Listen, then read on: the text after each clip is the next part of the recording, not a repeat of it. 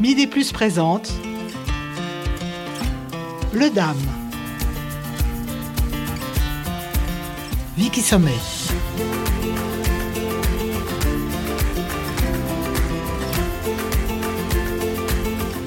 Aujourd'hui, nous pensons aux mères, aux mamans d'un enfant différent, peut-être aussi aux parents d'enfants différents. Mais les mères sont souvent plus concernées par ces enfants. Elles sont mères avant tout, mais être mère d'un enfant différent, c'est parce qu'il est atteint peut-être d'une maladie, maladie chronique, handicap léger ou sévère, une maladie génétique ou une malformation. Et c'est la découverte de ce problème ou l'annonce d'un professionnel de santé qui va faire de ces femmes et de ces hommes des parents d'enfants différents de la norme. Commence alors souvent un parcours du combattant, aidé ou ignoré, le regard peu amène de la société et l'engagement sans faille de ces mamans pour un parcours de vie qui va prendre toute la place, aux dépens souvent de la vie familiale ou professionnelle. Docteur, il n'y a pas une ou des recettes, mais des vécus différents et des solutions peut-être au cas par cas. Certaines mamans apprennent que leur enfant sera différent pendant la grossesse, alors que d'autres le savent seulement à la naissance, ou dans les heures, les jours ou les semaines, ou encore les mois qui suivent. Parfois aussi, ce sont les parents qui remarquent que leur enfant est différent. C'est une épée de Damoclès qui est au-dessus de leur tête, et ce pour la vie entière, docteur? Alors, euh, évidemment, au départ, on n'y pense pas, bien sûr, on ne pense pas à un enfant différent. Mais quand euh, on a compris que l'enfant était différent et surtout qu'il était en souffrance, parce que la question est celle de la souffrance, on ne vit plus effectivement qu'avec ça, hélas. Un enfant euh, qui exprime sa douleur euh, dans une famille est un enfant qui accapare l'attention euh, avec lequel les mamans, puisque ce sont les mamans que je reçois, me disent être en totale empathie et ressentir la douleur de l'enfant, vivre la douleur de l'enfant. Et ça change tout, évidemment, dans une dynamique familiale, bien sûr. Une maman, une nouvelle maman, devrais-je dire, est préoccupée par la santé de son enfant. C'est une préoccupation majeure. Comment tisser des liens avec euh, ce petit qu'on ne connaît pas encore tout à fait bien, qui ne répond pas aux sollicitations ou qui ne répond pas aux marques de tendresse qu'on lui prodigue? Dans le cas d'un enfant différent, il y a tout à faire et il y a tout à comprendre.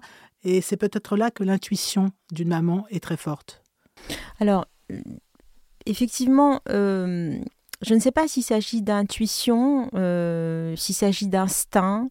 Moi, j'ai pour euh, croyance comme ça, qui peut tout à fait être soumise à débat. Hein, euh, j'ai pour croyance qu'il y a quelque chose d'indicible, d'extrêmement fort, qu'on appelle cordon ombilical ou, ou je ne sais quoi. On a donné tout un tas de noms à cette émotion très forte qui fait que quoi qu'il en soit, la maman sera dans la protection de l'enfant et trouvera, puisera dans ses ressources des choses absolument extraordinaires au sens littéral du terme pour euh, faire en sorte à ce que la relation se développe le mieux possible et que l'enfant soit le moins possible en souffrance. Selon les traditions, dans certains pays, euh, une maman masse son enfant, une autre lui parle, on le regarde dormir, mais on ne sait pas nécessairement quels sont les soins à lui apporter ou les médicaments à lui donner, peut-être simplement lui exprimer sa peine et son amour. Est-ce que ça suffit? Aimer. Aimer tout simplement. Montrer qu'on aime. Montrer qu'on aime euh, son enfant de façon euh, inconditionnelle. Pour avoir vu des enfants différents qui ont grandi, différents ou en tout cas qui ont souffert et qui euh, rapportent le comportement de leurs parents lorsqu'ils étaient enfants, qui vont mieux aujourd'hui, ou alors qui sont encore malades mais qui sont insérés socialement. Euh, ils me disent euh, je n'ai été fort que de l'amour de mes parents. On m'a trimballé à droite à gauche, euh, chez des médecins, des psys, des coachs. Et je me rends compte aujourd'hui que je ne suis solide que de l'amour de mes parents. Et c'est pour ça que très souvent, quand je vois des mamans euh, désespérées, mais qu'est-ce que je dois faire euh, Qu'est-ce que je dois lui dire Comment je dois réagir Moi, j'ai pas de recette en fait. Il n'y a pas de recette. Mais il faut montrer qu'on aime. Voilà, qu'on aime de façon inconditionnelle c'est un bagage énorme dans la vie. Mais vous avez des mamans qui décompensent après l'accouchement lorsqu'elles voient euh, un enfant euh, naître qui ne correspond pas à ce qu'elles attendaient, euh, type les trisomies ou type ne serait-ce que les fentes labiales ou des choses comme ça qui n'ont pas été diagnostiquées ou quand on dit que le bébé a un souffle, que ce n'est pas grave. Donc ça peut aller de l'angoisse, de de la petite inquiétude à la grosse inquiétude, à l'angoisse, et parfois ça peut aller un petit peu de façon un petit peu plus, je dirais, sévère, jusqu'à la psychose puerpérale qu'on peut voir chez des mamans avec des enfants normaux ou pas aussi. Mais voilà, la, maman n'a pas tout de suite, je dirais, et toujours cette réaction de, imminente de protection euh, que je décrivais un petit peu comme idyllique au départ. Mais je voulais dire en fait que lorsque les choses fonctionnent et que la maman a compris, parfois on voit des mères déployer des stratégies euh, incroyables. Est-ce que le sentiment de culpabilité est déjà là tout de suite au départ ou ça vient au fur et à mesure? Oh, évidemment évidemment de ce que décrivent euh, les mères, c'est euh, je n'ai pas fait assez d'examens médicaux. Euh, si c'est une maladie familiale, ça vient de moi, ça vient de mon mari, enfin de mon conjoint. je n'aurais pas dû faire d'enfant. la question de la culpabilité est permanente et elle est surtout, elle pèse énormément sur la maman. Et quand on va un peu plus loin, on avance un petit peu plus loin en âge, dans des troubles qui se manifestent, qui peuvent être parfois, je dirais mais vraiment une simplicité euh, euh, que dans d'autres pays on, traite très facilement, comme la dyslexie, ou euh, qui prennent des dimensions incroyables.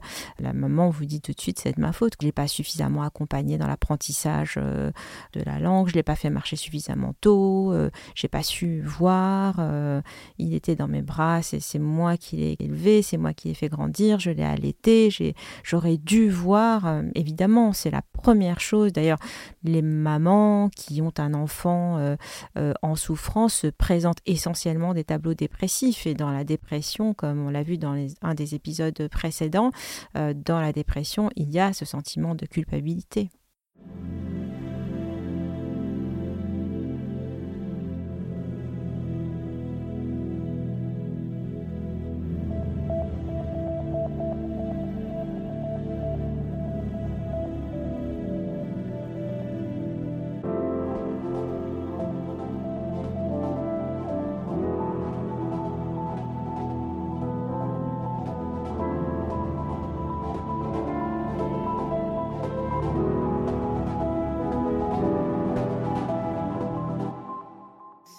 Regard euh, d'avoir manqué l'éducation que j'aurais pu lui donner, d'être euh, celle qui n'a pas fait attention à tout, qui a manqué des choses et, euh, du coup bah, qui me culpabilise forcément puisque je finis par après aussi les croire et me convaincre de ça et du coup c'est ça qui me ronge à la fin donc je suis complètement perdue. Heureusement qu'il y a des médecins qui m'ont rassurée. J'ai quand même aussi des amis qui m'ont rassurée. J'ai euh, aussi dans ma famille ma mère qui m'a beaucoup euh, rassurée en me disant qu'il fallait surtout pas que je me culpabilise et que ça pouvait arriver à n'importe qui. Et aussi euh, mon compagnon.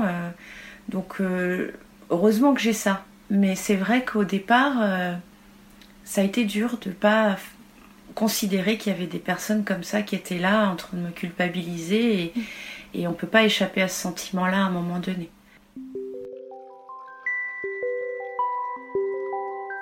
J'ai parlé d'intuition, vous, vous avez parlé d'instinct.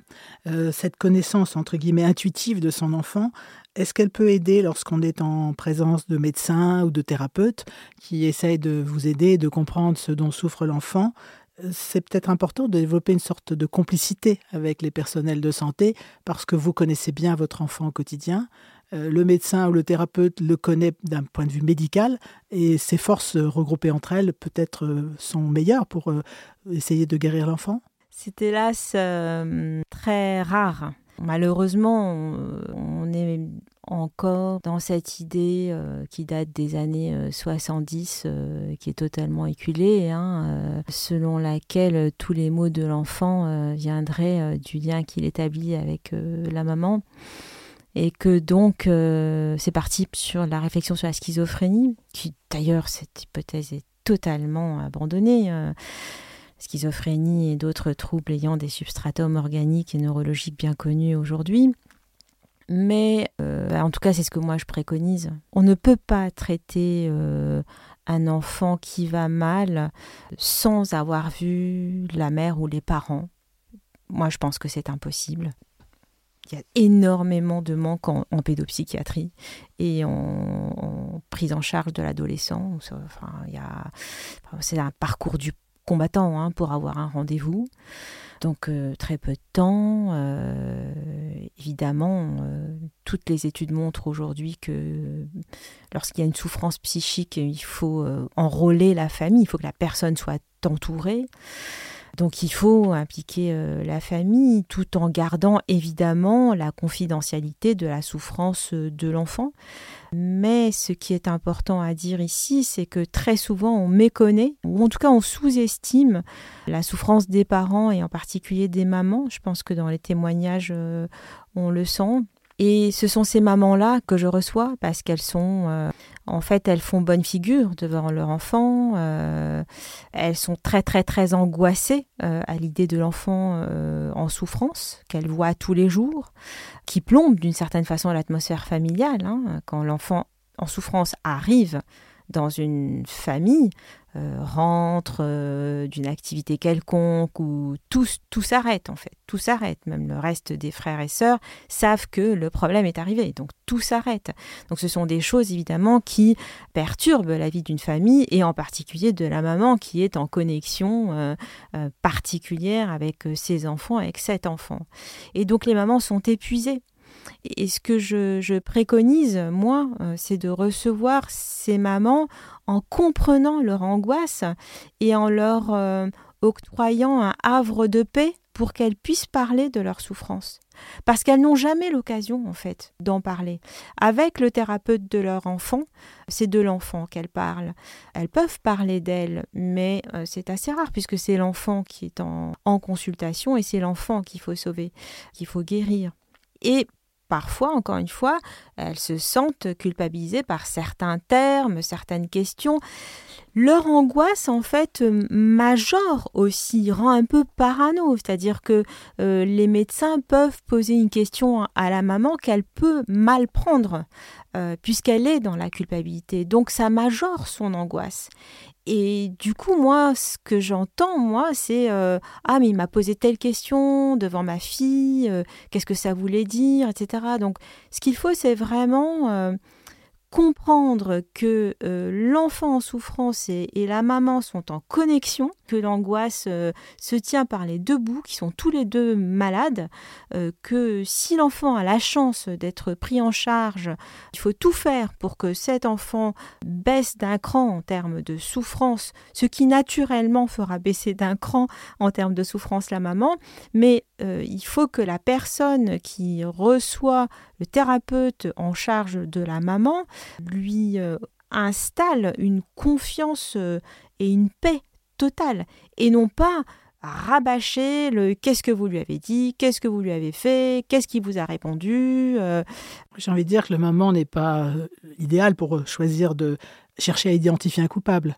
Le moment est de trouver la maladie dont souffre l'enfant et de trouver peut-être les remèdes. Alors, c'est vraiment là que je pense que c'est en partie là que se pose le problème, c'est que les troubles des enfants et des adolescents sont très très très difficiles à diagnostiquer et que très souvent on est perdu, nous les professionnels de la psychiatrie, face à certains petits bouts euh, de symptômes. Euh, l'adolescentologie est très très compliquée.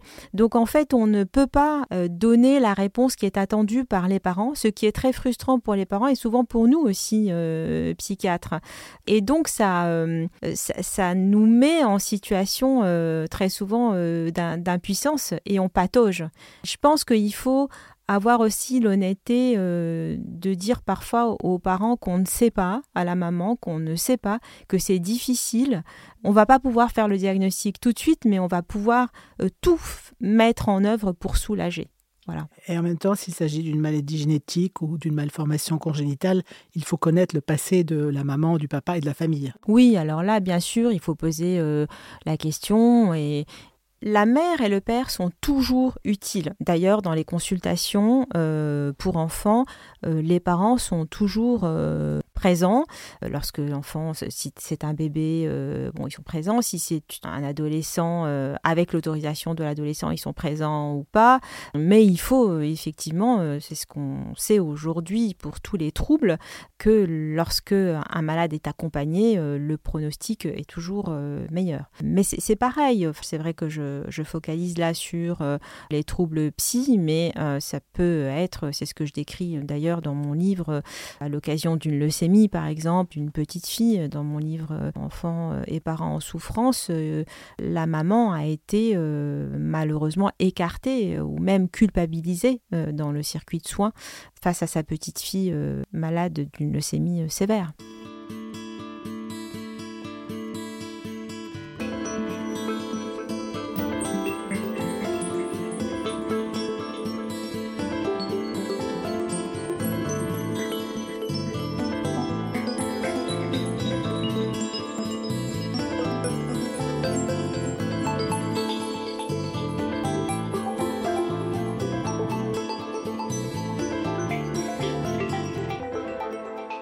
Fait, euh, par rapport à la culpabilité de la schizophrénie de mon fils, euh, j'ai dû faire euh, attention aux personnes et choisir les personnes à qui je pouvais en parler, de peur du regard qu'il pouvait avoir sur cette maladie et pour éviter que moi je me sente coupable et que ça devienne trop culpabilisant et invivable. Donc j'ai dû le cacher. Et c'est vrai que ça me pèse parce que on parle tous de nos enfants et ce détail-là, bah, parfois il y a des personnes à qui je le, le dis pas. Et pareil aussi avec euh, une thérapeute familiale où un jour euh, on s'est réunis et où toutes ces questions étaient portées sur moi. Donc il y a la maman qui souffre, face à cet enfant qui souffre. Et visiblement, il y a dans l'entourage des personnes qui ne comprennent pas bien et qui ne savent peut-être pas quel comportement adopter. Euh, or, cette maman, elle, en est assoublie elle-même. Euh, et donc elle souffre doublement, je devrais dire. Bien sûr, c'est ce que je vous disais tout à l'heure. Moi, je sais que j'ai des patientes euh, qui me disent j'ai accouché, on me demande de retourner au travail et de faire mon boulot comme avant, je ne suis plus la même parce que j'ai enfin, toutes mes cases qui sont occupées par mon enfant. Et faut reconnaître, voilà, moi je suis une mère, euh, votre vie bascule à partir du moment où vous avez des enfants. C'est, ça bascule pour le meilleur comme euh, voilà pour le meilleur en général, enfin pour le meilleur, on va dire ça comme ça. Mais euh, donc évidemment ça occupe votre esprit. Un enfant en bonne santé occupe la totalité de votre esprit, enfin en tout cas une grande partie, mais un enfant malade, c'est encore euh, beaucoup plus important. C'est-à-dire que c'est quand même la priorité des priorités dans la vie d'une famille, et moi je pense en particulier d'une femme, parce que les émotions, euh, on va me traiter de sexiste, de ce qu'on veut, je, pense qu'il y a un lien qui est euh, particulier, qui est euh, extrêmement fort, qui est euh, qui relève de quelque chose de d'indescriptible, euh, de charnel, de spirituel, de je, ne sais quoi, qui fait que l'empathie est si forte que l'enfant est omniprésent. Je vais aller un petit peu dans votre sens les hommes ont du mal à se mobiliser autant parce qu'ils ont leur vie professionnelle qui est importante, ou peut-être ils ont moins d'empathie ou moins de facilité à exprimer leurs sentiments, même s'ils les ressentent très fort. Certains aussi préfèrent fuir la réalité, et on voit beaucoup de couples qui divorcent ou se séparent parce qu'il y a un enfant malade. Ah oui, c'est vraiment une très bonne remarque, euh, en particulier sur les divorces. On voit énormément de couples divorcés, euh, même, je dirais, euh, pour une dyslexie, quoi. C'est de ta faute, mais tu l'emmènes pas assez souvent chez l'orthophoniste, tu lisais pas assez de toute façon, enfin des choses comme ça. Et puis le poids de la prise en charge des rendez-vous, oui. Alors en revanche, sur les émotions des hommes, voilà, la société fait que les hommes n'expriment pas leurs euh, émotions. J'ai eu l'occasion euh, de recevoir euh, des papas d'enfants malades qui me disent ressentir des choses dans leur chair aussi extrêmement fortes, qu'ils ont énormément de mal à, exprimer, qu'ils ont beaucoup de mal à partager avec leurs femmes qui, elles, en revanche, exprime de façon plus intense, vit de façon plus intense la question, comme si ça envahissait toute sa vie. Les hommes sont à peu près de ce que j'entends, euh, capables de cloisonner. Mais s'ils paraissent euh, muets ou en retrait, très souvent c'est parce qu'ils ne savent pas quoi faire. Et il faut bien dire que les moyens dont on dispose aujourd'hui pour des enfants en souffrance sont extrêmement limités. Donc euh, l'angoisse des femmes très souvent est très motrice et elle fait qu'elles euh, vont chercher toutes les solutions tout le temps, tout le temps, tout le temps, tout le temps. Elles sont dans l'hyperactivité, le réseautage de quel ami euh, a vu quel médecin, quelle association, etc. Tandis que ce n'est pas une démarche spontanée chez les hommes. Ça ne veut pas dire qu'ils ne ressentent pas la douleur de leur enfant. Après, effectivement, voilà, on sait que beaucoup de couples, les, hommes ont des responsabilités professionnelles plus importantes que les femmes et euh, passent plus de temps. Parfois, c'est même un refuge. Hein, ils vous le disent euh, très clairement. D'ailleurs, il y a aussi des mamans hein, qui vous disent que c'est un refuge. Le travail est un refuge. Mais voilà, je pense que c'est plus dû à la difficulté d'expression émotionnelle je reviens à mon credo, c'est que le, voilà, le, cordon, moi je dis que le cordon ombilical ne se coupe jamais, il se distend avec le temps, comme un élastique, voilà, ça va, ça vient. Ce truc-là qui fait que la mère et l'enfant en souffrance fonctionnent en vase clos est assez inaccessible euh, au papa. Ou peut-être effectivement que c'est cette, cette euh, dynamique-là qui s'installe qui fait que le père se sent exclu.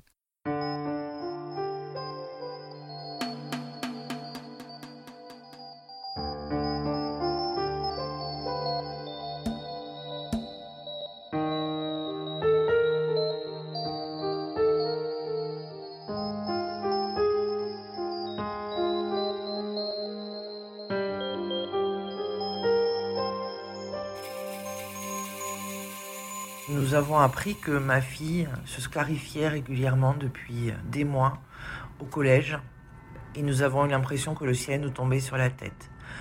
Et chez moi, le, sentiment de culpabilité était énorme. Culpabilité d'être passé à côté de tous les signes chez ma fille. A posteriori, je me suis souvenu évidemment que nous avions... Euh, tenté d'intervenir auprès de ses enseignants, auprès du lycée, parce que un de ses camarades de collège l'embêtait en cours, mais nous pensions que c'était relativement peu important comme ennui. Et puis culpabilité de ne rien avoir vu. À ce moment-là, ben, j'ai cru que je pourrais faire face toute seule comme une grande. Mon mari euh, s'est replié dans une espèce de mutisme euh, assez terrible. Et moi, j'ai essayé de faire face avec ma fille, avec mes petits moyens, de comprendre ce qui se passait. Le confinement est arrivé euh, quelques semaines plus tard. Et je pense que c'est un des éléments qui a définitivement poussé ma fille dans un moment de souffrance euh, assez terrible. Euh, alors même que j'ai pu avoir l'illusion au départ, du moins, que ce confinement allait la protéger en l'éloignant du collège. Euh, bah, le fait d'être seul à la maison euh, l'a au contraire euh, entraîné vers le fond.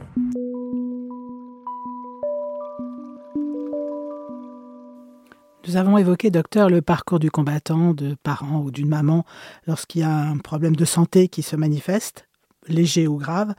on ne sait pas très bien vers qui se tourner on ne sait pas à qui s'adresser pour établir un diagnostic qui soit le plus exact possible.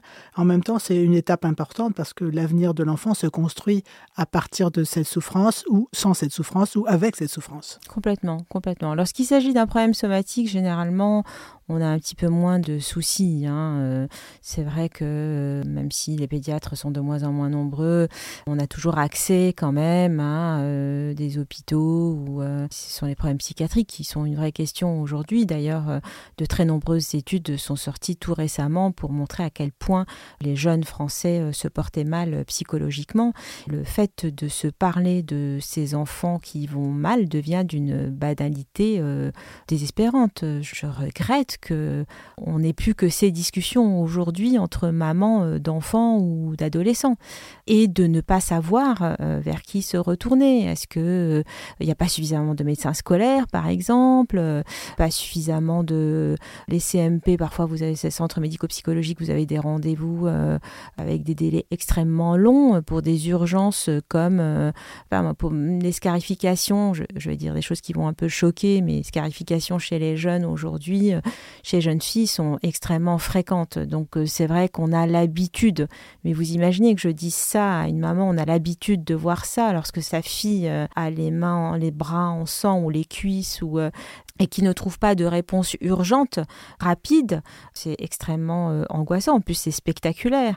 On a énormément de déficits sur tout ce qui concerne le bien-être de, nos jeunes est très différent du passé. Aujourd'hui, les jeunes vont moins bien. Est-ce que c'est parce qu'il y a une situation euh, sociale, économique difficile ou est-ce que c'est un cheminement naturel de la jeunesse et de l'adolescence partout euh, Ce sont des questions qu'on se pose en fait et on a l'impression que la jeunesse et l'adolescence, euh, les adolescents vont mal un peu partout.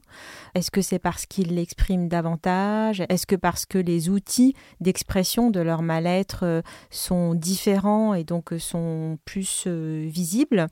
On ne sait pas, mais en tout cas ce qu'on sait c'est que les chiffres, puisqu'on fait des études maintenant, depuis qu'on fait des études, les chiffres montrent des augmentations. En même temps, cette énergie dont a besoin la maman, elle est indispensable, qu'elle soit seule ou aidée par un papa ou peut-être par une famille. Euh, il faut trouver du temps libre pour s'occuper de cet enfant, plus que de d'habitude.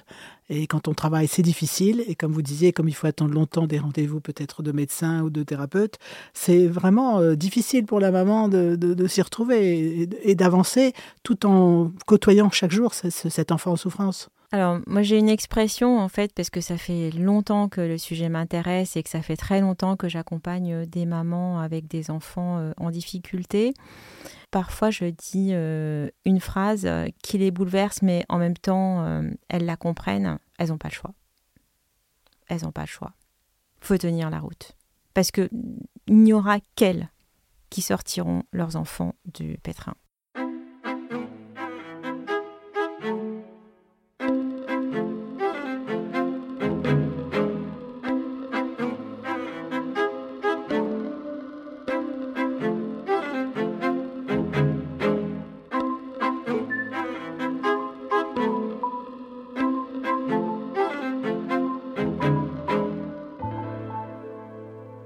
J'ai peur du regard des autres sur euh, la maladie de mon fils parce que certaines personnes, je sens au fond de moi qu'ils sont pas capables de le comprendre parce que je les, côtoie, que je les entends parler de certains sujets et que elles n'ont pas forcément cette connaissance et par peur de leur regard culpabilisant parce que je le ressens, euh, bah, je préfère ne pas le dire et le cacher plutôt. Mm. Concernant euh, le corps médical, j'ai été confrontée à une thérapeute familiale et elle s'est adressée à moi uniquement en me parlant de mon histoire et que euh, je lui demande si j'avais une idée de comment ça avait pu se déclencher étant petit. Donc voilà, on sent de la culpabilité déjà nous-mêmes au départ de façon naturelle, mais qu'autour de nous, on la voit partout. Et j'ai donc mon frère aussi qui a été capable de me culpabiliser en me disant qu'il se pouvait que ça soit de ma faute que mon fils soit devenu comme ça, avec mon histoire euh, que j'ai eu difficile, oui, avec son père, mais j'ai toujours été présente euh, pour lui, je l'ai toujours euh, accompagné. Et il n'y a pas beaucoup de personnes qui sont confrontées à ce genre de maladie pour pouvoir le comprendre. Donc aujourd'hui, on, juge trop cette maladie comme quelque chose qui rentre pas dans les clous de la société, alors que euh, si finalement il y a des solutions et, et c'est très blessant pour moi. Je le vis mal et je suis toujours en train de faire attention à, à qui je dois le dire ou pas le dire. Euh, et je me sens un peu seule.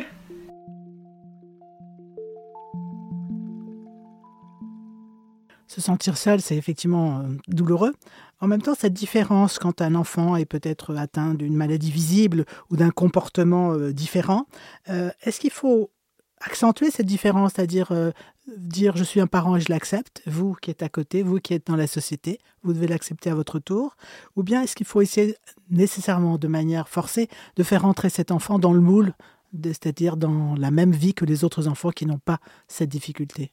Alors cet enfant ne rentrera pas de toute façon dans le moule. Euh, chaque euh, individu de toute façon est, bien particulier. Que je peux dire en revanche, sans faire euh, l'apologie de voilà, ayez tous des enfants différents et en souffrance, mais en tout cas ça change complètement une famille, ça change complètement le point de vue d'un individu. Le mot qui me vient comme ça spontanément, mais je pense n'est pas tout à fait adapté, c'est enrichissant, c'est-à-dire que ça ouvre en fait l'esprit sur euh, la différence en général, y compris la différence la plus euh, flagrante par rapport euh, au handicap ou et comprendre davantage les parents qui sont serrés dans le temps, qui sont stressés, qui peuvent pas recevoir. on s'imagine en fait quand on n'est pas soi-même confronté à la souffrance, on est beaucoup moins tolérant euh, que les autres. Et donc du coup, on comprend mieux que les autres aient des problèmes et on, devient beaucoup moins euh, intransigeant. Voyez même si chaque enfant est unique, il y a tout de même cette société qui a des normes. Euh, souvent, les gens se comportent mal, parfois par ignorance, par peur, par angoisse de cette différence. Simplement, il suffirait de parler ou de poser des questions, mais aujourd'hui, ce n'est pas le cas. Bien sûr, c'est la raison pour laquelle euh, il y a eu des campagnes sur la trisomie, euh, on ne parle pas suffisamment de maladie mentale. Euh, le témoignage parle de schizophrénie. Euh, le terme de schizophrénie est employé à n'importe quelle sauce aujourd'hui euh, dans certains articles, dans certains propos. Le terme d'autisme aussi, quelqu'un qu'on traite d'autiste. Non, l'autisme, c'est pas ça. Donc il faut faire de la pédagogie par rapport à tous ces mots qu'on utilise à tort et à travers et qui représentent de véritables souffrances et justement apprendre aux gens que autiste, c'est pas quelqu'un qui est replié sur lui et qui parle pas euh, forcément, mais qui a un comportement particulier, qui est en souffrance, etc. On se permettrait plus de dire ah mais il, se comporte comme un autiste. Vous voyez, on ne dirait pas euh, à quelqu'un euh, ah, tu te comportes comme un cancéreux par exemple. Il y, a, énormément de pédagogie à faire pour que la société puisse être inclusive par rapport à ces enfants différents et de fait ces familles différentes.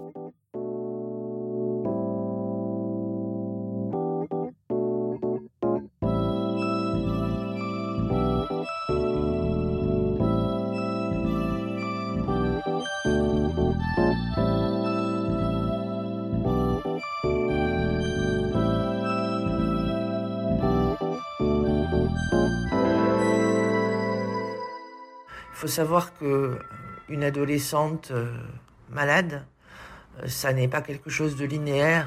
On passe par mille états, mille douleurs, des petits mieux, des moments où on a l'impression que les choses se stabilisent.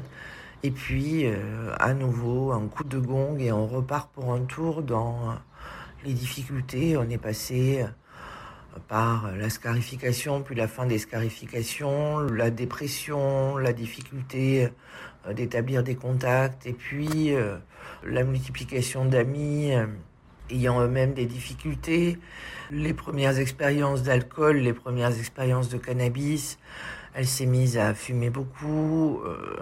tout ça, évidemment, nous l'avons appris avec du retard en gérant l'urgence quand elle se présentait, en essayant de ne pas rompre le dialogue, mais en ayant l'impression d'avoir en face euh, une personne que nous ne connaissions plus.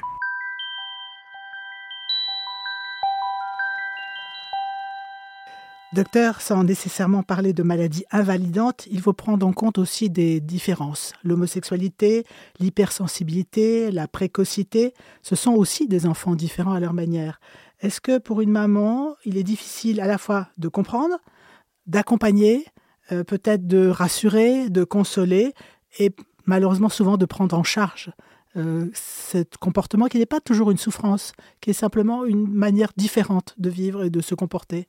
Alors souvent c'est accompagné de souffrance hein, quand même parce qu'ils sont identifiés comme des personnes différentes, comme des enfants différents. Euh, les hauts potentiels par exemple vous disent j'ai passé mon enfance euh, tout seul euh, dans un coin de cours d'école.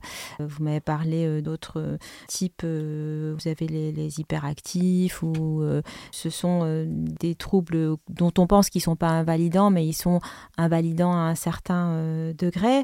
Mais la mère cherche à comprendre. C'est-à-dire votre, votre rôle en tant que psychiatre, si vous voyez une maman comme ça, une fois qu'il y a la partie, euh, comment dire, maladie qui est appréhendée et qu'on connaît et qu'on a établi un diagnostic, votre rôle c'est d'écouter, d'accompagner. Vous ne pouvez pas euh, changer les choses. Un enfant qui veut être homosexuel ou un enfant qui veut changer de genre, il, y a il faut accepter. Alors, oui, en plus, en ce moment, je, suis trois mamans qui sont dans une situation pareille. C'est un énorme choc au début, hein. c'est un énorme choc. Et là, on revient à la question de la culpabilité, etc., etc. Mais on peut rien faire, en fait. On les accompagne. Et euh, donc, il y a une maman que j'accompagne depuis plusieurs années maintenant qui va beaucoup, beaucoup mieux, qui est totalement en paix avec euh, le choix de cet enfant qui a changé de, qui a changé de sexe. Mais on peut rien faire. On écoute et c'est notre rôle de thérapeute et c'est notre rôle encore une fois de thérapeute de mettre en paix. J'insiste sur le mot paix parce que ce sont des femmes qui ne sont jamais en paix lorsqu'un enfant est en difficulté. Donc c'est un moment pour elles, voilà, pour euh, se, parler d'elles, pour dire, y compris les choses, il faut vraiment savoir que, je sais pas, il y a des choses qui traversent l'esprit des mamans et qui ne pourraient pas être dites euh, comme ça en public euh, et qui seraient le désir comme ça de la disparition de l'enfant parce que l'enfant souffre trop, etc. Ce sont des choses qu'elles peuvent peuvent se permettre de dire dans un cabinet de psychiatrie. Et personne ne les jugera. Et donc, voilà, leur, euh, leur proposer euh, un moment pour elles, pour euh, se ressentir vivante aussi, hein, se sentir exister, parce qu'elle n'existe plus qu'à travers cette difficulté. Quand je dis vivre avec un enfant différent, qui est, qui est le titre de cet épisode, est-ce qu'on risque de choquer celles qui nous écoutent? Parce que ça veut dire qu'on stigmatise, qu'on montre du doigt cet enfant moi, mon intention était de dire aux mamans à quel point il ne faut pas rester dans le schéma de la responsabilité euh, euh, absolue euh, et, définitive de ce dont souffre leur enfant, que continuer à les aimer est déjà un apport extrêmement fort, que parfois avoir des ras-le-bol, vouloir s'isoler, partir est humain et que personne n'a à les juger là-dessus, que on sait très bien que c'est extrêmement difficile de trouver euh, des soutiens, des aides et on comprend parfaitement leur angoisse. Et euh, mon Dieu, j'ai presque envie de dire que de plus en plus, les enfants sont de plus en plus différents. Et euh, je ne sais plus qui disait lorsqu'on est normal dans une société aussi folle, c'est qu'on est pathologique. Donc, vaut mieux être différent dans cette société aussi folle. docteur, je vais résumer ce que vous venez de dire en disant qu'il ne faut pas laisser croire à l'enfant qu'il est anormal, euh, lui dire que sa famille est son socle, que c'est dans cet environnement qu'il sera protégé, aimé, vous l'avez dit, accepté tel qu'il est. Le psychiatre euh, ou les psychiatres comme vous peuvent apporter leur aide quand le doute s'installe dans une famille et redonner peut-être à chacun son rôle, celui de parent, de soignant ou d'accompagnant, puisqu'il y a plusieurs personnes autour de lui. La société fait des efforts, mais la différence est encore souvent mal ou peu acceptée, surtout par les autres enfants. On le sait à l'école avec euh, les harcèlements. D'où l'éducation des autres parents pour leur faire comprendre que la différence n'enlève rien à la personnalité d'un enfant, ni à ses qualités, et que la tolérance et bienveillance sont les bases du vivre ensemble.